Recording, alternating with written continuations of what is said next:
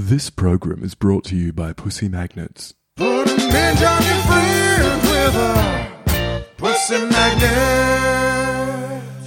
Welcome, welcome, my lovely lumps. Or should I say lovely labs? I'm so thrilled to have you here in the Labia Lounge to yarn about all things sexuality, womanhood, holistic health, and everything in between. Your legs. Ah, can never help myself. Anyway, we're going to have vag loads of real chats with real people about real shit. So buckle up. You're about to receive the sex ed that you never had and have a bloody good laugh while you're at it. Before we get stuck in, I'd like to respectfully acknowledge the traditional custodians of the land on which I'm recording this, the Menang people.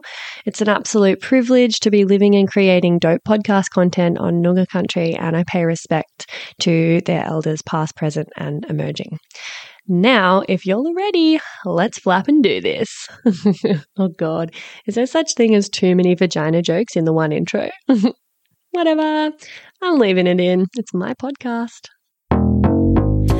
Panic, you're not broken. Your sex education was a piece of shit.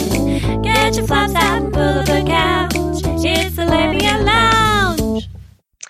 Hello, my labial loves. Stoked to have you back in the lounge for what is going to be part two of another juicy TMI uh, war, I guess. We're, we're sparring. I'm sparring with Cat Henesey from Cats Out of the Bag and also from uh, The Bachelor fame because she was in the, I think, the Honey Badger season. Is that right?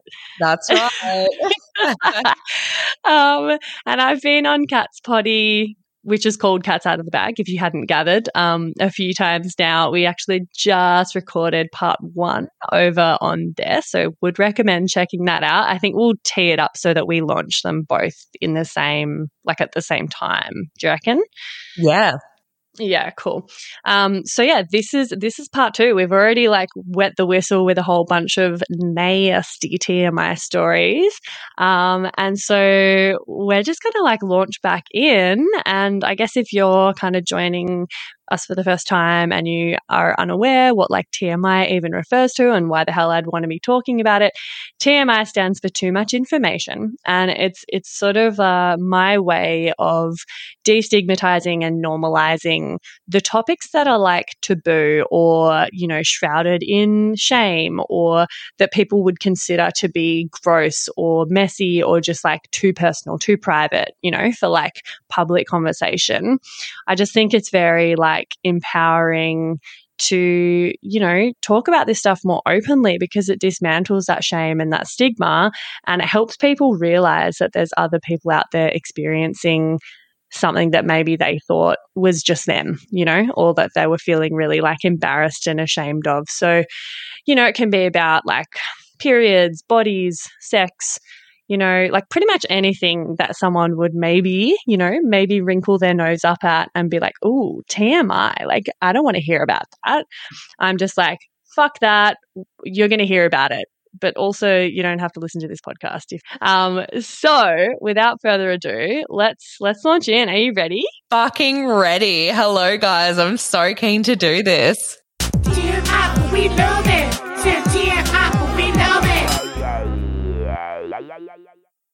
Uh, obviously, um, Freya's just mentioned I have my podcast called Cats Out of the Bag, and um, I'm a 28 year old gal who is super open about sex. I live on the Gold Coast, um, and I pretty much started my podcast and these conversations just to pretty much help empower other women and normalize conversations and just like be a part of this whole like sex movement, which I feel like everyone's so you know it's just becoming more normalized in these past few years than it has in the past. So yeah i just guess i use my um outgoing um over the top personality to discuss these little points and um yeah i just love doing it. I love talking about sex and um definitely have a whole heap of tmi stories for all of you as well. So that's probably a little bit about me Fabulous. Yeah, you were just such an easy choice when I was thinking about who would be great to chat with about TMI stories. Um,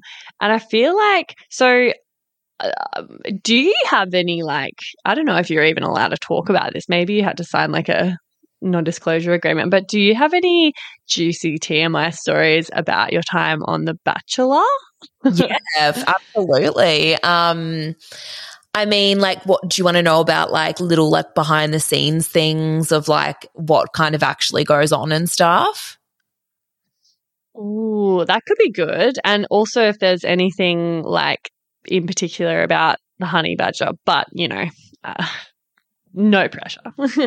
I mean, the thing is with the honey badger is like, you know, they make out that you get all this time to get to know their, them, but like realistically, I probably spent like max an hour with him in the whole like 12 Right. weeks I was filming, you know, or however long I was in there for.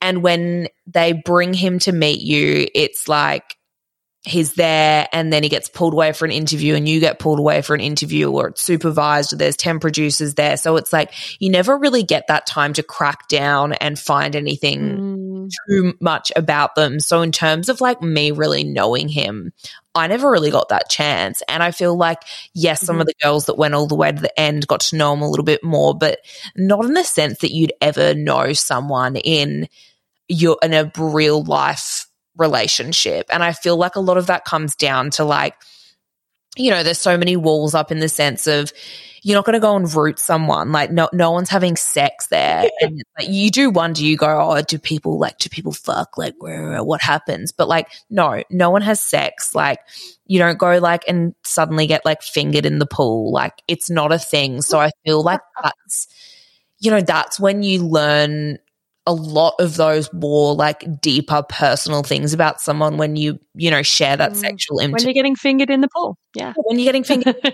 the pool. or like you know having probably really bad sex for the first time with each other and figuring out what each likes but yeah like there's a it's so surface level that you never really get to that next stage um there Mm, yeah. i mean if anything you Yeah. the girls that you're living with you get to know the ins and outs about all of them but that's Mm, the, the how far it would go you know Yeah, totally. Fuck, how did you go like sort of interacting or like, you know, being on a date when you just had a billion cameras and producers and stuff around you? Like that sounds like my worst nightmare.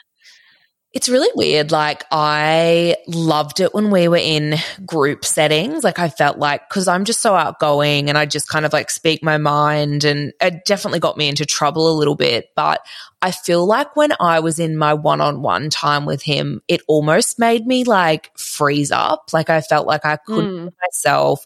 But I also think it comes back down to the fact that like him and I just didn't gel. Like, every time I'd speak to him, it was almost like he was disengaged. He would like, you know, when you're talking to someone and you feel like they're like looking past you, like they're like Mm, like- mhm. Almost not looking you in the eyes, but looking what's going on behind you or something. Like I felt like Yeah. that was what was happening every time. Like he was pretending to listen, but wasn't and was thinking about something else. So I really found it hard to connect. And then it made me just awkward on the camera when I was with him. So it was weird. It Mm. definitely takes getting used to.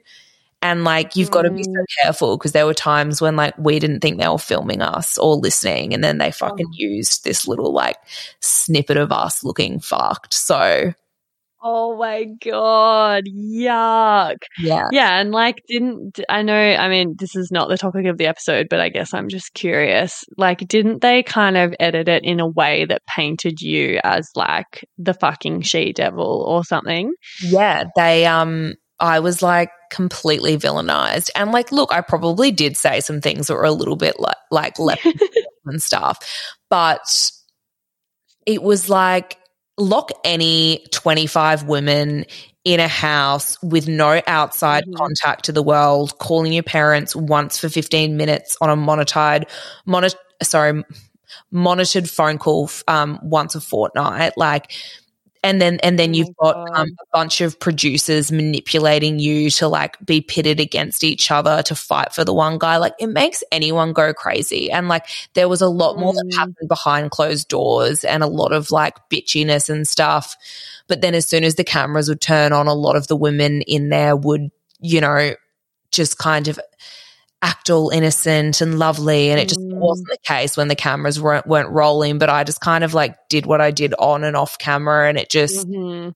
I don't know. It was it was quite hard because it like definitely like shut off a lot of opportunities and stuff for me after just how I was painted, and they just didn't show like a true depiction of my personality, which was which was shit. Mm. But I feel like I've done things like doing my podcast and showing myself on my social media and stuff more to like let people know who I am and what my personality is because I didn't get like I, I'm the kind of person that I'm, I have a very sarcastic sense of humor. So like they'd ask me a question in an interview and I'd say a joke and then I'd laugh at the end, but they'd cut off my laugh. So I'd look like I was saying Oh all these really comments, but it was actually I was taking the piss. And you know, you Yeah. can make anyone look any way you want. Like even me, for instance, just I was like, oh yeah, no, I don't really like that dress. And it could be like about a dress I wore, but then they put the voiceover over a girl walking going, I don't really like that dress. Oh, wow. So there's so much like, I know like people hate to be like, don't blame it on the edit, but like there is a lot of editing that goes on and there is a lot of mm. manipulation and you know, I got fucking rolled on it. So it was fucked. But, you know, you live and you learn. Like, no regrets. I learned a lot. I met some cool people and it's definitely like shaped me who I am today. It's given me a really good backbone, which, you know, when I had the whole of Australia hating me and death, like sending me death Mm. threats and all that sort of shit, like I had to deal with that. So, oh my god, what the fuck? Were you just a wreck? Like, was your mental health really suffering from that? yeah, it was awful. It was so hard, but I felt like because I had two girlfriends on there with me that were going through a similar thing, I kind of spent my whole time supporting them. And like, I felt like I didn't let it get to me. And I was like, no, we're fine. Like, this is all good. And then I went back on The Bachelor in Paradise like a month after our show aired, like, went straight back into filming. And I didn't really give myself any time to like, you know, overcome what had happened or like think it through or digest anything. And I, ca- I pretty much had like a mental breakdown there on TV, like, and Oh, yeah. babe. So yeah, it was it was fucked, but um, but at the same time, I I don't regret it, and I do think I learnt a lot. So yeah, of course, of course, no one anyone like no, no one wants to be trolled no one wants to be hated like it's of course it was difficult so i'd be fucking Mm. insane if i said it was easy Yeah. oh my god. Babe, that's huge. Holy shit. I yeah, I kind of want to do a whole epi about that now, but we did promise TMI stories, so maybe I'll uh yeah, yeah, let's I'm keen. I'm really keen on that. Um well, I guess all right, maybe I'll kick us off. I'm just trying to think which one I will start with. Um I'll I'll just do like a quick fire, like a little one, just to see if it sparks any new. But um, I have a friend who got pretty excited about like putting things in her vagina and um thought like she was going on this date with a boy and they were like classic make out point vibes like sitting in the car like making out. And she had like pri no oh yeah she brought a Crunchie with her like a Crunchie bar like a chocolate bar with a honeycomb in the center. Yeah delicious. And she like yeah it was like kind of using it as like a dildo i guess and like putting it in her vag and then like put it all the way up there and then she was saying how she uh, like obviously the layer of chocolate melts off and then it's just Oh. the honeycomb which is like kind of abrasive and like not a vibe um and yeah she said she was getting like little bits of honeycomb out of her pussy for like weeks and the Sure. weirdest colored discharge like chocolatey kind of discharge yeah Ugh. My first question is okay firstly interesting to want to shove different objects up your vagina i feel like that's something you might do when you're like you know 14 trying to experiment but i think she was a teenager Okay, okay. Well, that this makes it a little bit more acceptable. But you know how, like, you know how when you open a chocolate, how like the top of the wrapper is almost like zigzagged, Mm, yeah so you can tear it. Like, Mhm. wouldn't that fucking spike into you? Like, I just cannot Oh imagine. no, she took it out of the wrapper. She like she Oh. yeah. So the chocolate on the bar melted in her pussy, and then the honeycomb was a bit of an issue. So like yeah, she took it out of the wrapper. Oh, okay. I thought you, she full went like, you know, supermarket Crunchie up her vagina. Yeah. No. wow. Okay. That's, that's Uh, asking for thrush. Mm, yeah, because the sugar would feed the bacteria. I know. I think I think as like a horny, like explorative teenager, getting creative like is sometimes fun and sometimes really detrimental. But um, I think she learned from that, and I would just say, like, you know, there's definitely a lot to be said for. Um, there's like a whole a whole sort of uh, I don't know if I'd call it a movement, but there's definitely a lot of info and like blog posts and like accounts and stuff that talk about like using food in a sexual way, eating sexually, whatever, whatever, and then also like putting putting veggies, like using veggies as sex toys and stuff. And I would just say, like, probably if you're going to use like a carrot or a cucumber or like whatever, maybe just like whack a condom on it because it just means there's like, yeah, it's more hygienic. There's like no kind of roughness. It makes it a bit smoother. But like also buy a dildo maybe. Like if you I guess if you were really in a bind and you just you just didn't have anything else to work with, like I get it. But personally I guess I've never really um felt the need. Definitely no judgment though. Dude, um This Yeah. is the most fucked. I've never told anyone this in my life. Like, oh literally God, yes. no one. I like don't even want to say because I don't want my boyfriend to hear me upstairs. oh But God, do it. oh my god, this is fucked. So when I was like 13 or 14, like I went to like experiment with vegetables.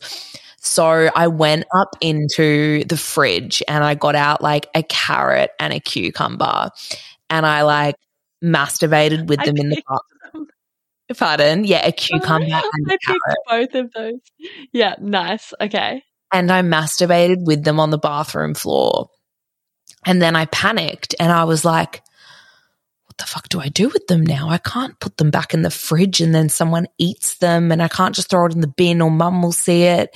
So I hid them. I had this like plastic bag in my bathroom that was filled with like my hair ribbons for school. So I like hid them in my plastic bag with all my hair, like scrunchies and ribbons and everything. And literally just let them fucking rot in this like plastic bag. I'm not even kidding. And then like I had to throw out all my ribbons and stuff because they were like covered in like grey mold and shit. Oh my god! Why didn't you just put him in the bin or the compost? You didn't want someone to see like a whole carrot and be like, "Oh, what a waste!" Well, my mu- yeah, my mum would have seen it in the bin and be like, "Why'd you throw a carrot in the bin?" I was just, you know, when you just Yeah. like you, it's almost when you're younger, you like think of every situation that could happen and the worst situation mm. that could come out of any of it, and then you just get super paranoid. So I was like, well, Totally. one cool thing here is to put it in my drawer in my bathroom and let it rot. But like realistically, that was fucking dumb. Like take it out to the bins when like it's bin day. But you know, the, this isn't the thing a mm. Oh. 14 year old girl thinks of when she's just shamefully Mm. masturbated the ba- on the bathroom floor. Oh my god! So fun. Was it good? Like, did you enjoy it though? I feel like I'm so scarred by the like rotten vegetable part of it that like I can't even remember the pleasure. Like that, Oh, that's Yeah. where I'm at. cool, cool. Well, love that. Really, really appreciate that you shared that story for the first time ever with anyone on my podcast. Yeah. um, I was like so embarrassed. I can't believe I just said that. When you were saying Violet Cry, I was like, oh, do I say it? Do I say it? And then I was like, fuck it. As soon as you said carrot, I was like, all right, there's my fucking sign to like I said carrot and cucumber. I had you fucking picked, dude. yeah, you pinned me down to the ground, like pretty much forced me to to tell that story. Oh, that's Love it. that's That's what I do. Uh, I reckon everyone would have like a story about how they had to dispose of something, like you know, like bedding, bedding that that you know they'd maybe um I don't know, like guys with their bedding and their sheets when they have like their first wet dream or something like that. Like we mm-hmm. literally just spoke about on your podcast the whole like, you know, having to dispose of sanitary items and being in tricky situations with that. So, yeah, I think like most people can relate to like that moment of like panic like, okay, I've got these items, I need to hide them somehow. Like, I also maybe don't want anyone to see me walking from the bathroom while I'm holding them Mm. on my way to the bin. So yeah, totally, totally relate to that. Um, hey, Babe Towns. So sorry to interrupt, but I simply had to pop my head into the lounge here and mention another virtual lounge that you've got to get around. It's the Labia Lounge Facebook group that I've created for listeners of the poddy to mingle in. And there you'll find extra bits and bobs like freebies or discounts for offerings from guests who've been interviewed on the podcast, inspiring and thought provoking conversations, and support from a community of labial legends.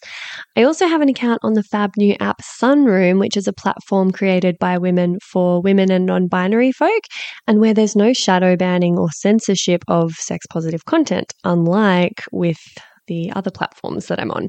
So you can hit up my sunroom for extra content and real and raw life updates because I'll be sharing on there from now on all of the stuff that I can't post anywhere else. My vision for both of these is that they become really supportive, educational, and hilarious resources for you to have more access to me and a safe space to ask questions that you can't ask anywhere else. So head over to the links in the show notes and I'll hopefully see you in there. And now back to the episode. I used to nanny when I was like 18 and the one of the boys is like 12 and he would just literally fucking masturbate and just come onto his sheets like all the time but he had like black sheets so they were just like covered in this like white semen and it was just like so Wow. revolting and then he also used to just shit in random corners of his bedroom What? I forgot about 12. it just then yeah just shit Oh my God. So That's weird. not right. no we- really Was, weird was he all there? Wow. Yeah, he was. But yeah, anyway, that that that like flung the story another way. But yeah, he used to like just be like covered in them and I'd have to go and like make the bed in the morning and I'd just be like "Ugh," like fucking feral. Oh my god! Wow. You'd think you'd kind of go out of your way to to try to yeah avoid the situation where someone sees like your massively cum covered sheets. But anyway, um, each to their own. Well, what else have I? What am I? I'm just going to scroll through my list and see. So, like, um, I love this one. This is like a friend of mine, and like he's so just like sexually open and just completely shame free. Like I fucking love it. He's always good for stories like this. But he's into um I don't actually I don't know if he's like into it in the sense that um he gets off on it, but he's he's at least really okay with it. And this is like drinking piss. So he has this loft bed and when his girlfriend and he um are like up in the loft bed, like sleeping. Like, you know how annoying it is to get down from a bunk bed to go pee in the middle of the night or something? Um, he, yeah, he just like, if she needs to wee, sometimes like she will just piss in his mouth and he will drink it and then they just No. can stay up in the bed. Yeah. So, like, if they're having sex or if they're just like enjoying being up there and they don't want to, like, she can't be bothered going down. And like, I guess he must like it enough to like welcome that. But yeah, he he just drinks her piss so that she doesn't have to get down from the bed. Okay, that for me is like no. Like I feel like for to be able to do that, you'd have to have some sort of like piss fetish because True. Yeah. I just I just don't see like there'd have to be some sort of pleasure out of that to want to, you know, drink piss. Yeah. Yeah. Like he he might be into golden showers and and urine like generally as like a bit of a kink or something. Yeah. Yeah. totally, totally. Because even that's just like I don't know a lot of liquid and And also yeah. don't be lazy. Just climb down the ladder and go to the loo doll. I mean, I've definitely had like, you know, business ideas for like Shewee type funnels. Cause I've actually had a couple of loft beds in my time. I used to think they were really dope and they like save on space when you're in like a fucking expensive and tiny cubicle of a bedroom in like a Melbourne share house. Mm. Um, and so I've like had this debacle and it's pretty annoying, like having to get down. And then one time I lived upstairs and the toilet was downstairs and I had the loft. So I had to like get down from the ladder of the bed and then go down the stairs. So I would like dream i never did it but i would like dream that i had some kind of contraption that was like a funnel and i could piss in it and it would like trickle down into a bucket at the bottom of the bed um and like yeah i've definitely pissed in jars and stuff when when i like really need to or something but uh um, but excuse me. Um, but I did used to live in an apartment and I was like, I rented like the study as my bedroom. It was like the smallest Mhm. bedroom in the entire world. And it actually wasn't a bedroom. It was like a two bedroom apartment with a study. And I rented it. So the bathroom was downstairs. And I'm a night peer. Like I piss every single night. So I'd have to wake up, walk down the stairs, and I'd like try and hold off for as long as possible. Like even last night, I like really needed to wee this morning and like held off from going. I was like, oh, I can't be bothered to wake up. And you kind of just like mhm, fall back asleep. But yeah, it's totally it's a thing.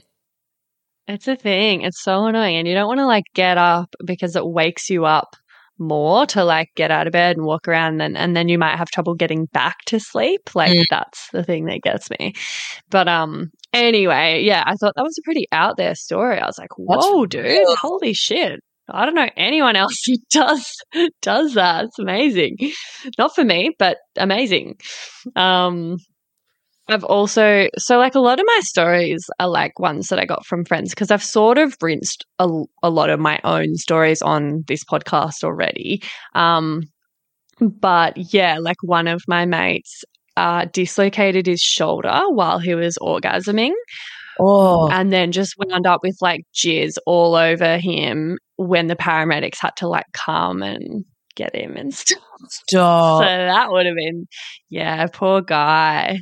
But they would have seen some shit. Like the amount of like, yeah.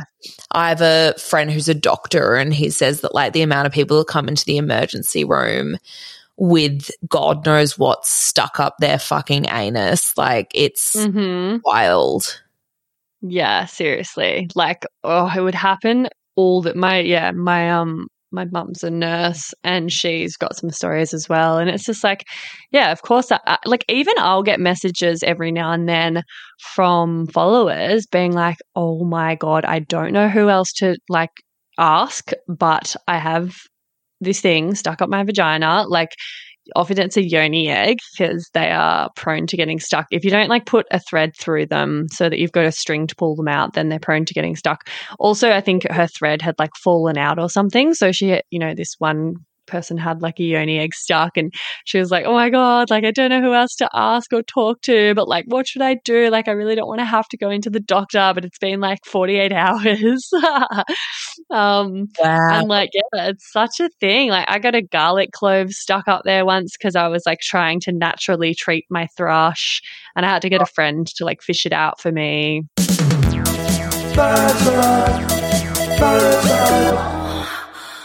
Um, I got a moon cup stuck up there recently. That was fucking nightmare fuel. It was like I'd never used a moon cup? Yeah, yeah.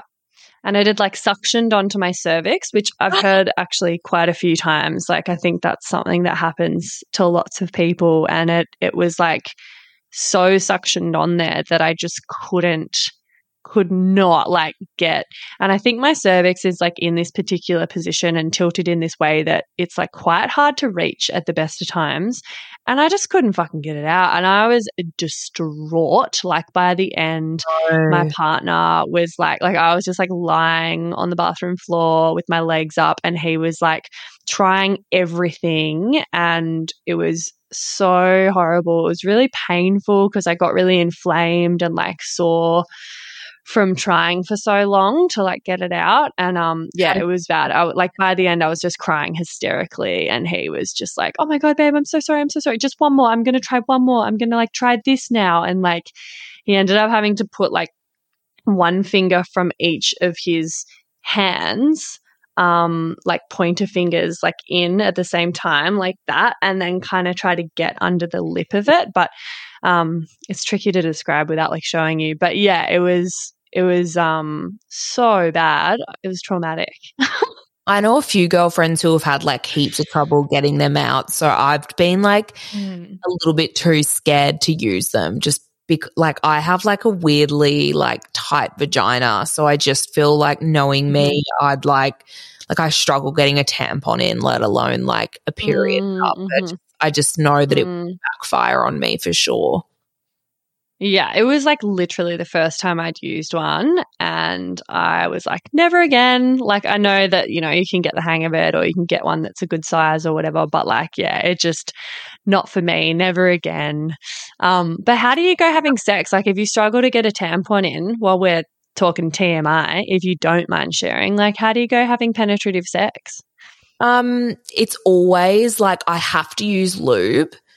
Like if I don't use lube, it will like hurt and I have to like have a certain amount of foreplay before I have sex because Yeah. I'm just it's I'm just really tired. And then like also like I've been on Roaccutane before for like my skin issues. So that's like pretty much like kind of fucked up how wet I get, like because it strips all the oils mm. out of your body, and I just like have never gotten as wet mm. since. So I feel like the combination of like my pussy not getting very wet and having a tight vagina is just like how does the dick get in? So yeah, it's it's definitely like I need lube and I need like eh, other like yeah, but like if I don't get the right foreplay, it will hurt, and then it's like I don't enjoy. Yeah.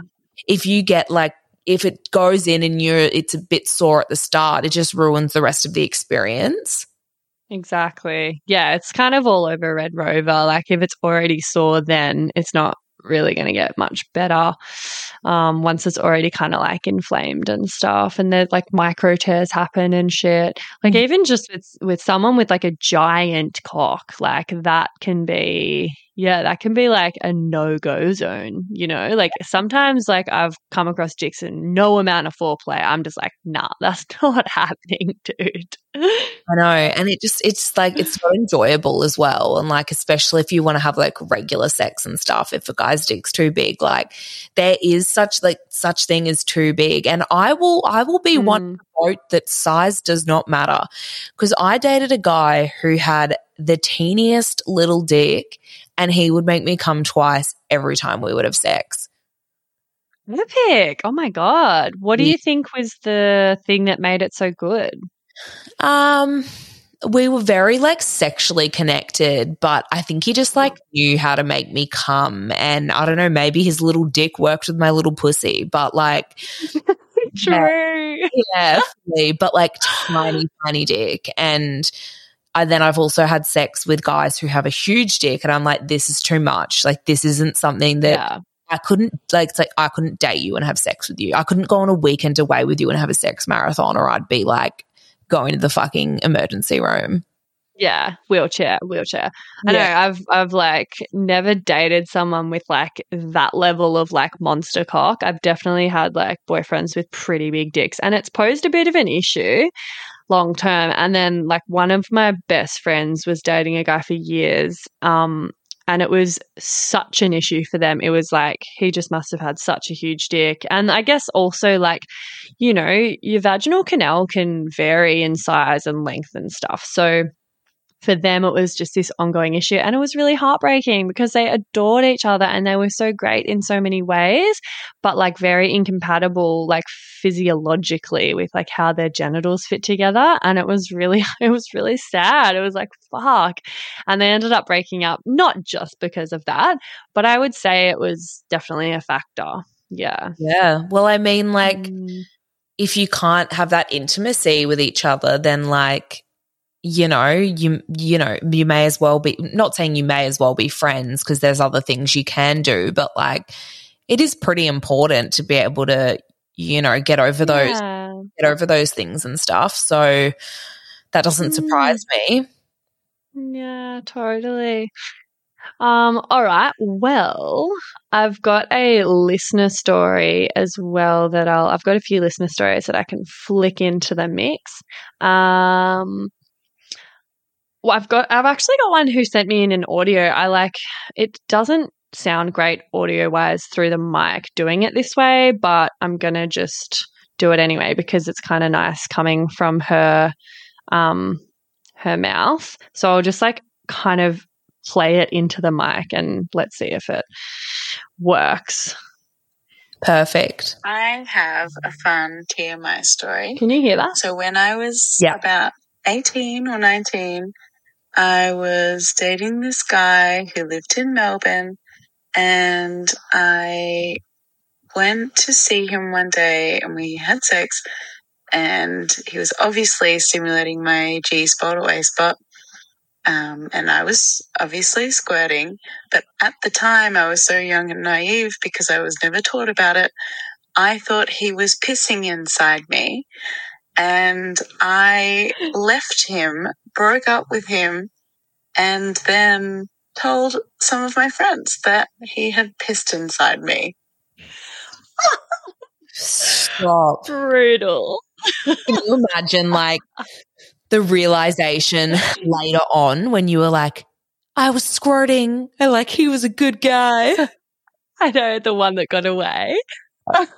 Oh my god, I should tell you the story about I mean, I've I've told this on my podcast, but I feel like your listeners will appreciate it. But yeah. I used to Yeah. work with this guy when I was younger and we like had a really big day on the piss and like went back to his, had sex, like fell asleep. And I woke up at like 4 a.m. and he was just like in the corner of his bedroom pissing on the floor. And I was like, I opened my eyes and I just like didn't know what to do.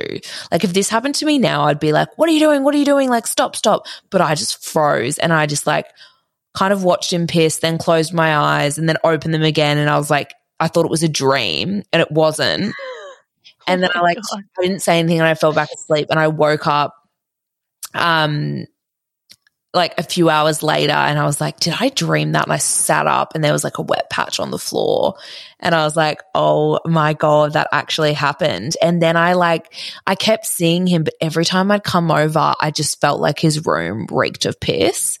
And I like Oh wigged out that he maybe thought that I pissed. And like, it was just this whole Do you think he was sleepwalking? Yeah, he like we've Oh. spoken about it now. Like we spoke about it like years later, um, because we're good mates. And I was like, dude, you know, you like pissed one time. He was like, did I? I was like, yeah. He was like, oh, I always pee the bed. I was like, ah. Um, but it was really confronting for me being like 23 and you know, thinking I've, or maybe I probably was even like 20 or something. Like I was super young and I just didn't know how to handle that situation because I didn't want to like be like, what are you doing? And then freak him out and make him, I didn't want to make him Mm. embarrassed or anything. So I left it. But yeah, it was pretty, Mm. pretty confronting. Oh my god! Had he been drinking? Yeah, yeah. He all he has Yeah. like a weak bladder, so he always has to go to the toilet and stuff. Um, but Aw. yeah, he's like he done it many a time. But there is like I have Yeah. there's a lot of like guys can get so drunk that they'll just piss in the cupboard yeah. or not know where they are and stuff. And uh, to me, it just seems insane because I've I've never Mm. had issues with my bladder. Like even I haven't pissed the bed since I got out of nappies. My mom told me like. You know, so Mm, it, yeah. it's never been a thing for me. So it just it feels so like left of field, but like I know it is a thing, and I know like you know there were kids that like would piss their pants heaps when you were like 9, 10, 11 and there that was probably Mm. him. Yeah, true. Oh, so traumatic for those those poor kids. And And so- like I've definitely had like boyfriends um who would like drink too much and then like piss the bed and then I would wake up in like a cold puddle of piss and be like, "Whoa, what the fuck?" And then they would try and blame it on me and I'm like, "Dude, like look at my pajamas. They are like dry. You have a wet patch. Like come on now." Oh my God. I just see the thought of that, like thought of it seeping into my mattress. Like I wouldn't want to sleep on my bed again. Mm, mm, yeah. Excuse the interruption, my loves, but I'm shamelessly seeking reviews and five star ratings for the poddy because, as I'm sure you've noticed by now, it's pretty fab. And the more people who get to hear it, the more people it can help. Reviews and ratings help me curry favor with the algorithmic gods and get suggested to other listeners to check out.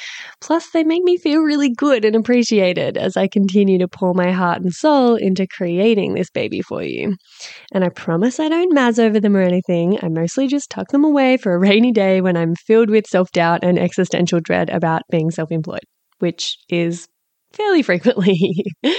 so, you see, leaving a review really does make a difference, and it's an easy little act of support that you can take in just a minute or two by either going to Spotify and leaving five stars for the show, or writing a written review and leaving five stars over on Apple Podcasts choose your poison. Or if you're a real overachiever, you could do both. Well, now. If you are writing a review, though, just be sure to only use G rated words because despite the fact that this is a podcast about sexuality, words like sex can be censored and your review won't actually show up. Lame. Anyway, oh, oh, what was that? Oh, you're going to go do it right now while I wait. Okay. Yeah, yeah. No, that's a great idea. May as well just quickly click that five star button before we get on with it and, you know, like forget about it and get on with your day.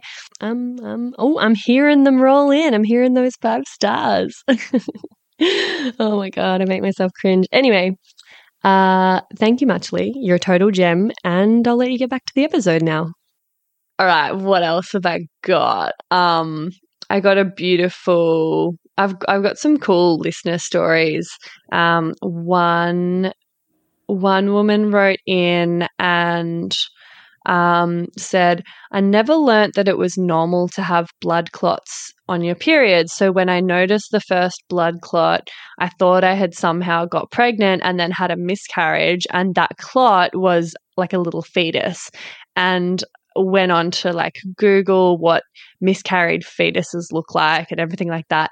Um, and this was when I first got over the grossness that was ingrained. Oh, yeah. And this was when I first got over the grossness that was like ingrained in me to feel about period blood. And, um, you know, I realized that it wasn't a fetus.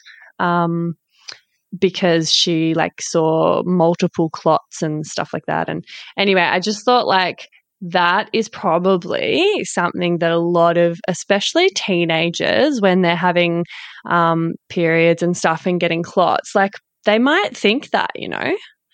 Well, because isn't it like your vaginal wall? Like it's your, it's the egg or so. It's, what is it again? It, the, the uterus. Uterus, yeah. Yeah, the uterine lining. So there can be chunks of like tissue, you know, like sometimes it's blood clots, which is like when the blood has like coagulated or maybe there's old blood that's been sitting in there and it's kind of gotten a bit thicker or whatever. But then there can actually be like hunks. maybe not hunks, but like, you know, like sort of chunks of like uterine lining and tissue. Um yeah. Yeah, definitely. Which, yeah. To me all the time. Yeah, yeah. And so of course like for a teenager that might like look and seem super scary. Um and that reminds me of another one that um I'm just to try and find it. It's like a a story from another listener. Where is it? Oh, maybe I haven't written it down.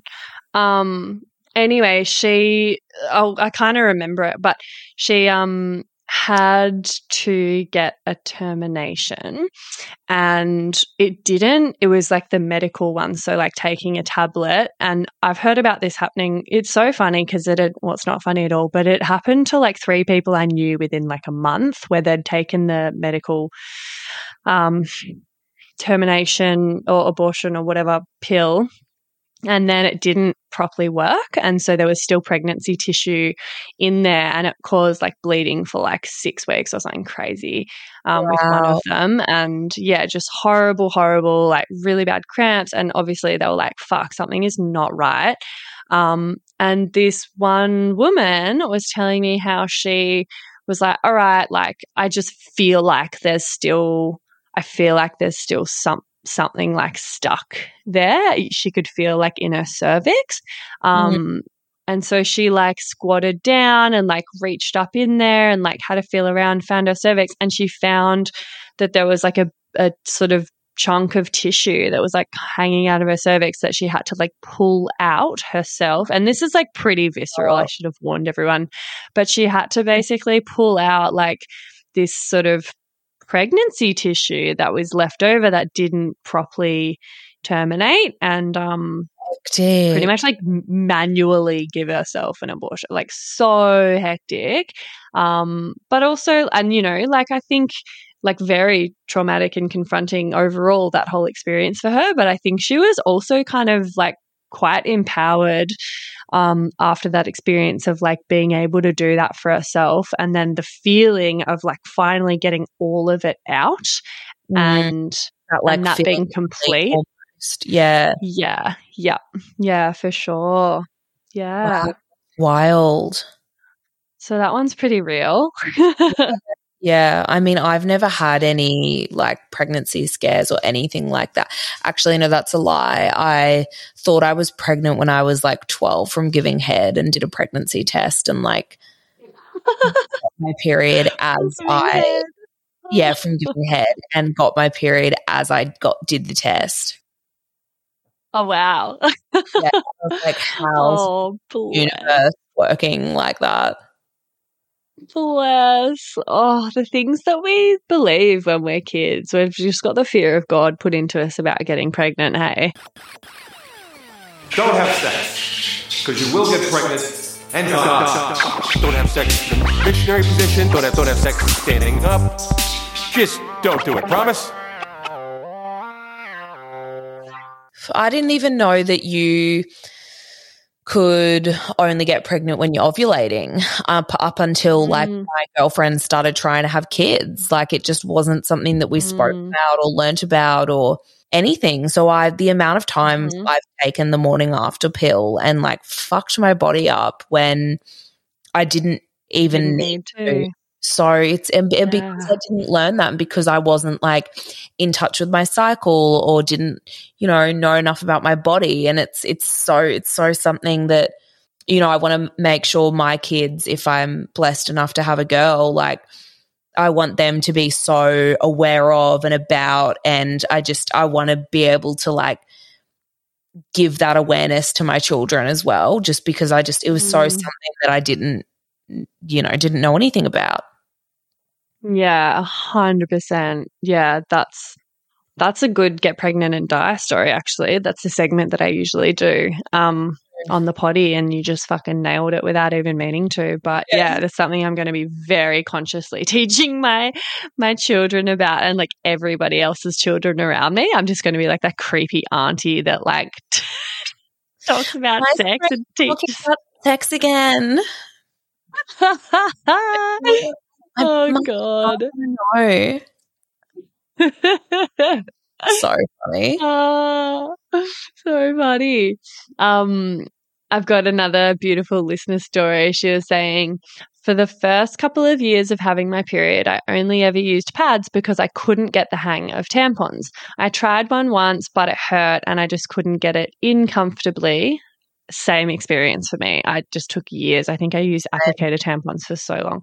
Um, so I gave up on them. Some years later, I was whining to my boyfriend about having to wear a pad at a party we were going to um, because skinny jeans and pads is the worst combination. Bless. Um, he asked me, why don't I just use a tampon? Like that was so easy and obvious. I told him how I hated them and couldn't get them in properly, so he came up with a plan. We would have some pre drinks before the party, and once I'm tipsy enough, he would put the tampon in for me. So there I was, semi wasted, laying on my bed with my legs up in the in the giving birth position as he got down there and with the help of plenty of lube, slipped in the tampon for me. After that, I gained the confidence I needed and couldn't believe what the fuss was all about. And I've been grateful ever since. Oh, Oh my god, what a fucking legend. no, that's so lovely. That's so awesome, dude. I like I got my period when I was like seven, and I didn't put a Mm. tampon in until I was like maybe fourteen. But I thought that you peed out of the same hole that your period came out of. So every Mhm. time I would go to the toilet, I would change my tampon, and then I'd get I developed this like pee phobia because I was like. I'd pee, put a tampon in, and then I'd go, oh no, I need to pee again. Oh no, but I've just put a new tampon in. I'm going to have to change it again. So I would like, ch- I would go through so many fucking tampons and I didn't need to. And it was like an embarrassingly late age where I found out that this actually wasn't the case. So I'm oh there Oh my god. fucking ruining the planet and like my fucking soul at the same time. Oh my god, you poor thing. That's such a sweet story, but also so like, oh, so sad. That's Like, like, why the fuck? Yeah, like how do we get to this age without knowing that shit? You know, like that is a crime. It's just such a failure of the education system and like, yeah, society. But oh my god, Um, it all, it was all came out of the same hole. It was just all the same thing. Totally. Yeah. I mean, I can't remember when I figured that out. Um, but I also just really struggled with tampons for like so many years. Like I didn't I didn't use them. And then when I did, I was using applicator tampons so that I didn't have to like put my fingers inside and like try to get it there. Cause like I'd never had any luck with that. But then I also think I was just like harboring quite a bit of like body shame and I was quite grossed out by my body. So like if I could avoid having to like touch my vag, then I would. So yeah, I used applicator tampons for ages. Um nowadays I don't use tampons at all. I just prefer to like let that blood flow out of me. But um yeah, loved that story. Thought it was such a Mhm. sweet sweet thing. And there was another um the kind of period related story about a woman getting um, her period at work and she worked in an aged care home and yeah she got her period at work and then one of the like lovely old people that she was looking after like like gave her a pull-up pad like those adult diapers um and yeah and she was like wandering around with an adult diaper underneath her clothes like for the rest of the day at work which i just loved oh my God. It's like, yep, I've got a sexy big ass, or is it just a fucking diaper? who knows? Why didn't you find out That's so good. oh fuck. So i have a story which i've not really told many people um probably because it was like a bit too raw and a bit too fresh um and just like weird. Um but i think i'm ready to tell it and i think i think now might be the time it's like a bit left left of center but like anyway i don't know if you guys remember seeing on my Instagram when we got those like baby turkeys, but we got some turkey chicks and it was super dreamy and like so adorable. Um, and one of them had this thing called like splayed leg where like and like I promise this becomes relevant. I know this doesn't seem like a relevant TMI story, but anyway, talking about baby turkeys. Um, it had like splayed legs, so its leg would like legs would kind of go out to the side and it and it couldn't walk. And so like the remedy apparently it's quite common for baby like chicks or poultry or whatever.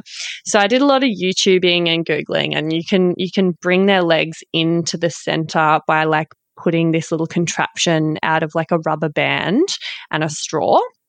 And it basically like loops around their tiny little fucking legs and it draws with the elastic, it draws their legs in to, to the center so that it, they're like underneath their body properly and then they can like walk and it strengthens the muscles and brings it all in and you know and then you you just have it on for like a couple of days and then they're fine um, but we got these turkeys like when they were kind of a bit older than you would usually be able to heal that. And so it had already kind of grown and pretty deformed. And so i'm trying to heal this like turkey. And because i'm like spending all this time with it because it's crippled and it can't walk um it's like sitting on my lap while I'm working at my laptop. It's like hanging out with me in the house. Like it's got to be kept warm all the time. So it's like always with me. And turkeys are like fucking puppies. Like they're, I didn't know this. I'd never had turkeys, but they're actually like such adorable little companions. Like if they bond with you, they imprint on you and then they like follow you around and shit. And so this one turkey bonded with me like I was its mum and it was like super attached. And so if I would leave the room, it would cry. Like every morning I'd wake up to it like cheeping in the incubator, being like, where are you? And then it would quieten down if it was on my lap. And all it wanted to do all day long was cuddle. And its legs just like weren't really healing that well, but eventually it started to, and it would like, I'd like go have a shower. And because I'd left the room, because I work from home, so I was home a lot. So it really like got attached. And it would like walk to the bathroom door to like try to be near me. And I was like, oh my God. And that would give it walking practice and strengthen its muscles. And it was like getting to the point where I could probably take off the rubber bands and like put it back in with the others. Um, and I was like so smitten at this point. Like I had a billion videos of this little turkey. Like I'd be cooking in the kitchen and all it wanted to do was be near me. So every, if I'd like walk from the stove to the fridge, it would follow me and stand right in between my legs. And then I'd walk back and it would follow me. Like it just had to be right near me. So, you know, anything that shows me that much love and devotion, I am obsessed with because Lockie won't let me get a dog or a cat. So turkeys are my thing. Um, that's all I've got to work with. Um, and anyway, I was like, cool. It's like almost, almost like healed. And then Lockie and I got like gastro, but we didn't know yet. And I was just starting to feel a bit off. Um, and we had like this whole big Indian dinner planned with his family that night. And I was like, um, the turkey had like cried out in the morning. So I went and got it and like had it in bed and it was kind of on the bed cuddling us. And then I like got out of bed to go to the toilet.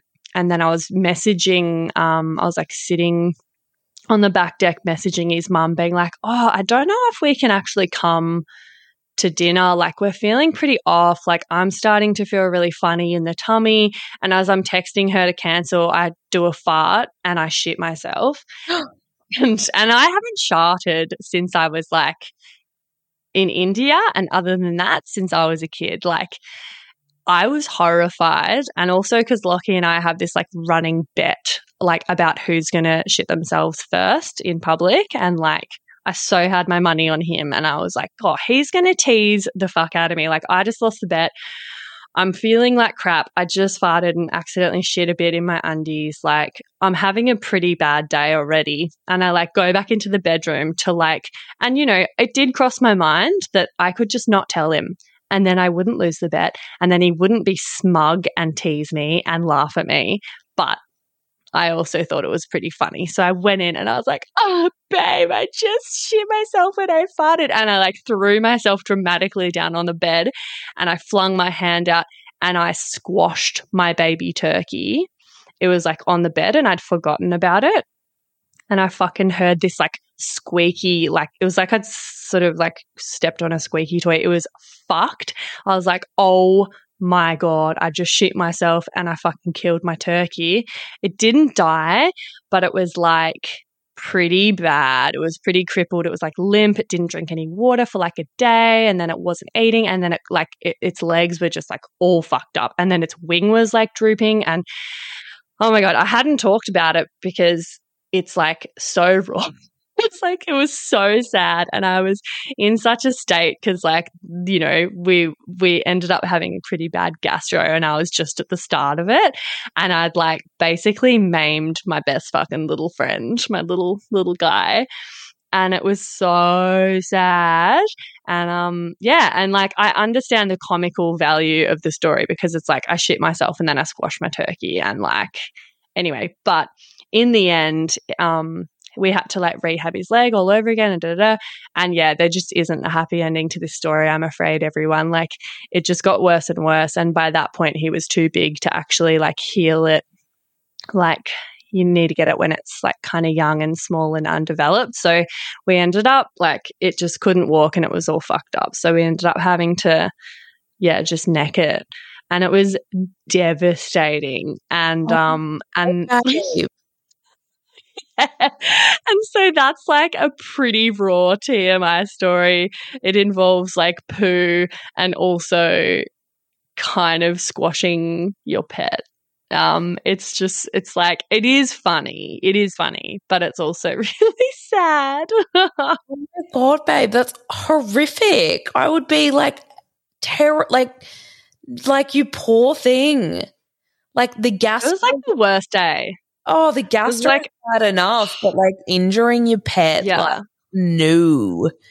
Oh, Dude, babe. like the amount of guilt, like, because this thing was so devoted to me and I was so, like, smitten by it. It was like my little, little, little it spent like a month just like t- on my lap all the time kind of thing. Um, so yeah, I remember that, that feeling, just like holding it in my hands, just like crying hysterically.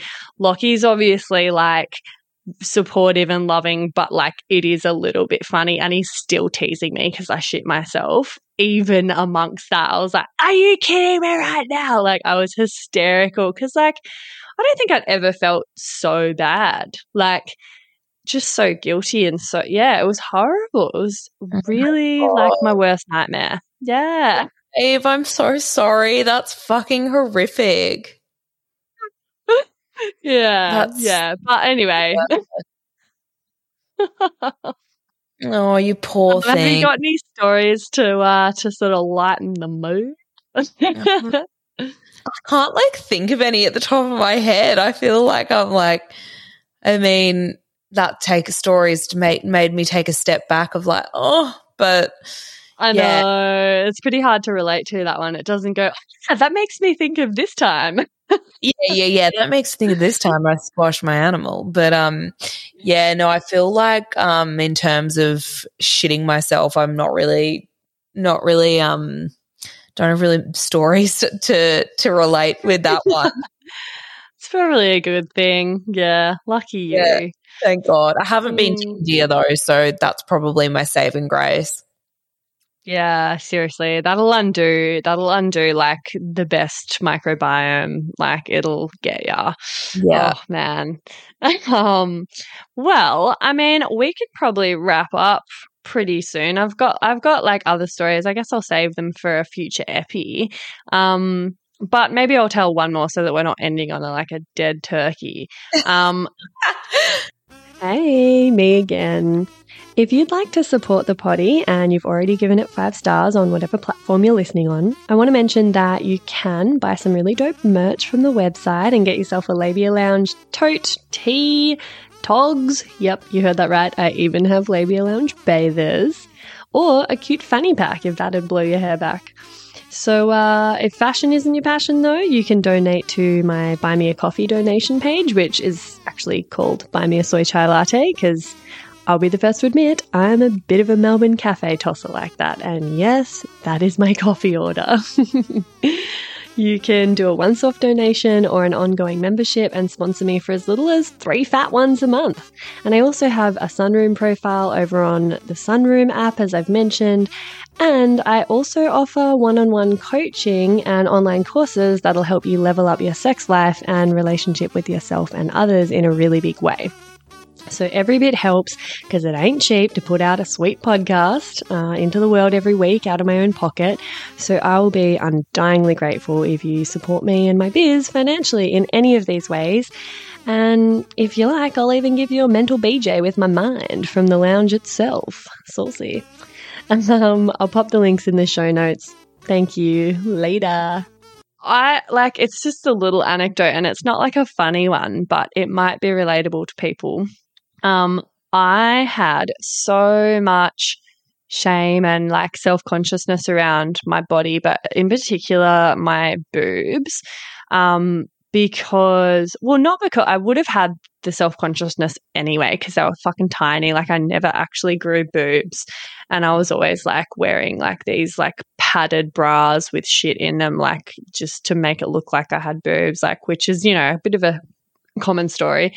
Um, but I remember like a really damaging thing that my first boyfriend said, like, and I don't even know if he'd seen my boobs because I was literally so self conscious. I never let him see me naked. Like, I would have a shower with him with bathers on and we would have sex in the dark and I would have my bra on at all times and he wasn't allowed to touch them. So like I was cripplingly self-conscious. Like it was yeah, no no foreplay. He wasn't allowed to touch my vulva because I was like a, a, embarrassed about being like so hairy.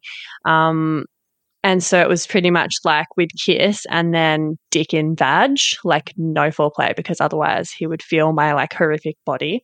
Um, and like I remember him saying this thing about um he's maybe he was maybe he did catch a glimpse. Yeah i think i think he caught a glimpse and it was always this like because he was just an annoying teenage boy so he was always like being playful and silly and like teasing me or like razzing me up and so because he knew i was so like oh my god don't look at me like always trying to hide my bits he would try to like spring me um which is kind of fucked up.